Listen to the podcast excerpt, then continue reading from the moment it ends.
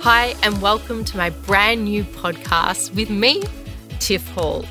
I'm here to help guide you through all the confusing health and fitness stuff bombarding us every single day. I'm using my 20 years in the industry to break it all down, make it make sense, and be effective whilst having some fun along the way. So, if you want easy ways to help improve your nutrition, fitness, mindset, or sleep, then this is a podcast for you. We all want to know the secret to a perfect sleep, don't we? I do. I'm obsessed with sleep. And I was freaked out to discover we spend one third of our life asleep. So, with one third of our life asleep, we'd want to do it right and we want to do it super comfortably. I conducted a poll with all of you on my Instagram asking, Are you happy with your sleep? And 99% of you came back saying, No, I'm unhappy with my sleep. Truth is, trying to get a good night's sleep can be really exhausting. There are so many tips for a great bedtime hygiene. It's hard to know what will be the magical hack that will send us off to dreamland? Is it sleeping with socks on to regulate body temp? Is it lathering ourselves in lavender oil? Eating a banana for a shot of magnesium? Weighted blankets, meditation, blue light glasses, sleep vitamins, the perfect dressing gown, an infrared mat? The list goes on and on. Did you know a person who's been awake for 19 hours is as cognitively impaired as a person who is legally drunk? Oh, I remember those days with my babies, walking around like I'd had a couple of beers all day, so exhausted, so tired. There were days when I wouldn't drive because I would be a danger on the roads. For sure, I was tired drunk. Sleep is essential for our physical health because obviously it helps our body to repair and regenerate tissues such as muscles and bones. But during sleep, it's really important that the body produces important hormones, such as growth hormone, which helps you to burn fat. There are also many studies linking a lack of sleep to weight gain. Scientists have found that people sleeping five hours or less are 32% more likely to experience major weight gain and 15% more likely to become obese. That's crazy. So, adding more sleep, like seven hours, which is optimal, can actually help to improve fat loss. Research also indicates that sleep deprivation is linked to high levels of ghrelin, the hunger hormone, which is an appetite stimulator, and lower levels of leptin, which squashes appetite. So, when you have those hormones out of whack, that's why you're a snack monster after dark, eating at night when you should be asleep. Sleep is also crucial for our mental health you know, it's really good to process emotions, regulate mood, consolidate memories, and chronic sleep deprivation has been linked to increased risk of depression, anxiety, and other mental health disorders. We probably all know the classic do's and don'ts. Let's start with some strong do's. Create a sleep nest. You really want to make your bedroom a sanctuary. You don't want light, excess light exposure can throw off your circadian rhythms. I suggest blacking out your curtains, wearing an eye patch if you need to, um, having a really agreeable temperature that you love. I'm all about 22 in the room, has to be 22, drives my husband crazy. Peace and quiet, no screens, the basics. And my children both sleep with white noise and they have slept like legends since they were babies. And studies do suggest that white noise can improve sleep. So I don't know, there's something to it. Let's talk sleep syncing. Sleep syncing is a practice of adjusting your sleep schedule in order to align it with your natural circadian rhythms, right?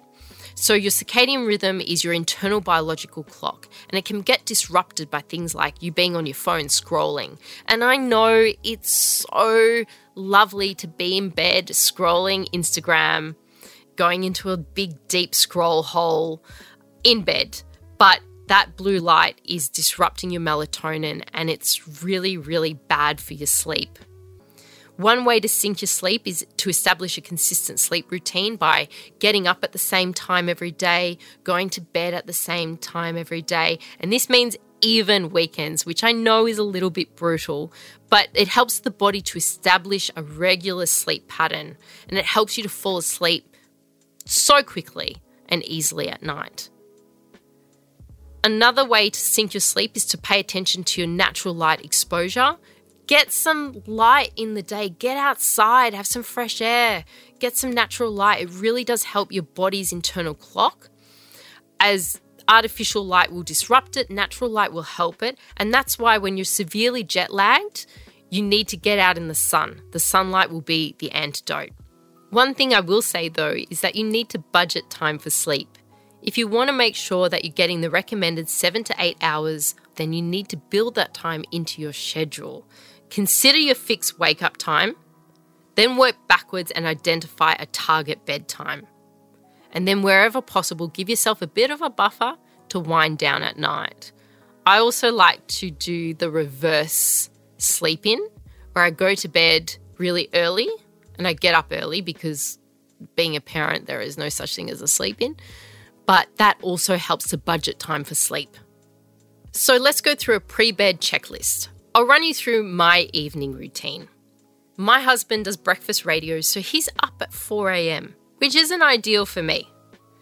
It means he goes to bed very early. So, 7 p.m., the kids are in bed, and that is the best feeling when I tuck their little bodies up in bed and they fall asleep, and I have a sigh of relief. some me time. It's great. Ed and I then have dinner together, and he heads off to bed about eight o'clock, which is very early. I like to wind down with some TV, but one of the best things I've ever done is I've set my phone to go to sleep at 7:30 and I disconnect from it. Oh, I love it so much. I used to be addicted to responding to emails, group WhatsApp, Slacks, DMs, all of it. I have an online business that never sleeps. So I thought it meant I could never sleep either. And I was always responding late at night. But now that my phone goes to sleep, it's the best. I'm not tempted, and people know that I'm not back on until eight o'clock the next morning. I had to go off screens and stop working in bed because that was becoming a really bad habit for me. I'd taken a job where I was communicating with people in the US, in London, and so our days were flipped and they were contacting me during the night. They say reserve bed for sleep and sex only. You want a strong mental association between you, your bed, and sleep. So I really recommend banning work from between the sheets. Many studies show that screens keep your brain wired, making it hard to truly wind down. So, having like TVs in your bedroom can be a bad idea. The blue light from devices can suppress your natural melatonin. And I had no idea that they were this strong. Absolutely suppresses the melatonin. And not only does it suppress melatonin, but as you age, your melatonin drops anyway. So you're already in a deficit so bad. Now, if your melatonin drops, you're not getting that message from your brain that it's bedtime. So, try to disconnect at least 30 minutes before you go to bed. It's the best tip I can give you. Now, when Ed goes off to bed, I take some TXO magnesium. I love that. It helps, it just knocks my socks off. I go to sleep so beautifully with magnesium. I have it as a hot chocolate and then I watch a bit of TV, and about nine o'clock, I go into the study and I'll do either some deep breathing, a quick meditation, maybe some stretching, I don't know, whatever I feel like, some something gentle to wind down. And I need that because I am a very hyped up person, energetic person, and I find it hard to wind down anyway. So I have to make a conscious effort to do it. I love breathing techniques, they're, they're fantastic. They can really help you to relax and calm down. And it's much easier to doze off when you are relaxed than when you are stressed and really stressed out of your brain. Then I simply brush my teeth, slap on some skincare, and I join Ed in bed about 9 pm. I found journaling and meditation has been a big game changer, and sometimes I will journal in this time in my study. And just doing a brain dump and getting rid of all of my worries really helps. Just having that paper near me and also designating worry time. I used to really stress lax in bed. When you stress and relax, I don't know, I would be thinking about everything from kids' schedules, work, financial pressures. I'd be listing groceries I need to buy in my head, um, RSVPs to kids' parties I hadn't responded to. Oh, that school excursion, I've got to get gumboots for Arnold. I would be going through everything in my mind, and the stress would keep me up. So now I do this thing where in the morning I just designate a few minutes to worry time, and I write down all my worries, and then I go about being proactive to fix them. This way, there's no worrying in bed, and I simply say to myself when I'm trying to get to sleep, now is not the time for that. So that's my night routine. But what about during the day? Prepping for a good night's sleep can begin from the moment you wake up. One of my top pro habits for a good sleep has to be daily exercise. And yes, I'm a personal trainer, so I am very biased but I love exercise because the benefits are just so transformative. Most experts advise against intense exercise close to bedtime, but I say, nah, don't listen to them. Okay? I don't think this, the research is really strong on that. Exercise whenever it suits you. If it's after work at like 8 p.m., get it in when you can get it in because the benefits are so strong. If you are worried about being a bit hyped up to get to sleep, then simply have a cold shower after you exercise, and that will bring your body temperature down and start to get you ready for sleep. Now, we all know to monitor our caffeine intake caffeinated drinks, energy drinks, including coffee, tea, soft drinks, all of that. You can lose sleep from too much caffeine, but have you assessed your alcohol situation? Alcohol can induce drowsiness, which is the big mistake people make. They have a nightcap and they think, oh, this is going to help me get to sleep, but actually doesn't. Did you know that drinking within an hour of bedtime shortens your REM sleep, your REM sleep, during the first half of the night, right?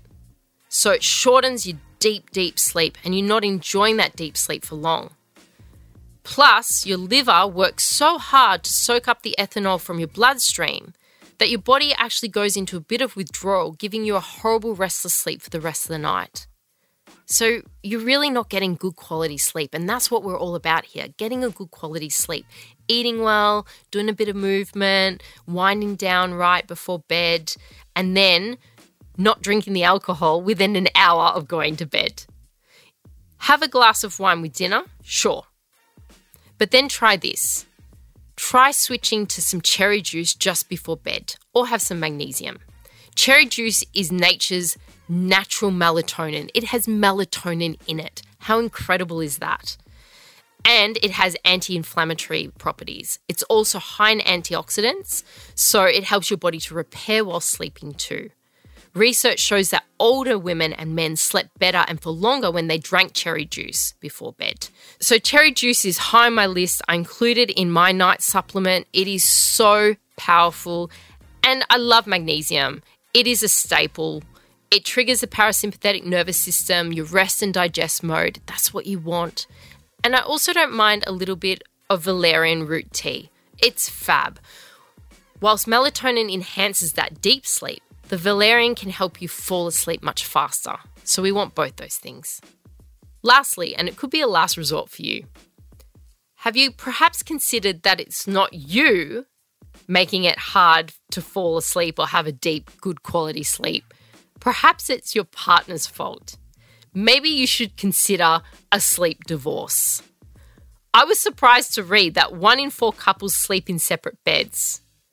I know many couples going through sleep divorces. I have friends and even friends saying to me, hey, you should consider a sleep divorce because my husband goes to bed so early, the lights are out, and that stops me from reading at night. And I love reading at night. We haven't made the switch to separate rooms yet, but I must admit, I really do miss my reading before bed. So, Ed, if you're listening, watch out. Could be separate bedrooms. So, there you have it some of my best tips to catch more Z's. I hope it helps. Thank you so much for listening to Bounce Forward. I love having your company and I love connecting with you. So reach out to me on Instagram at tiffhall underscore XO. I love hearing your feedback and stories. It really helps me to bring you EPs that will keep us bouncing forward together. Thanks for listening. Happy days.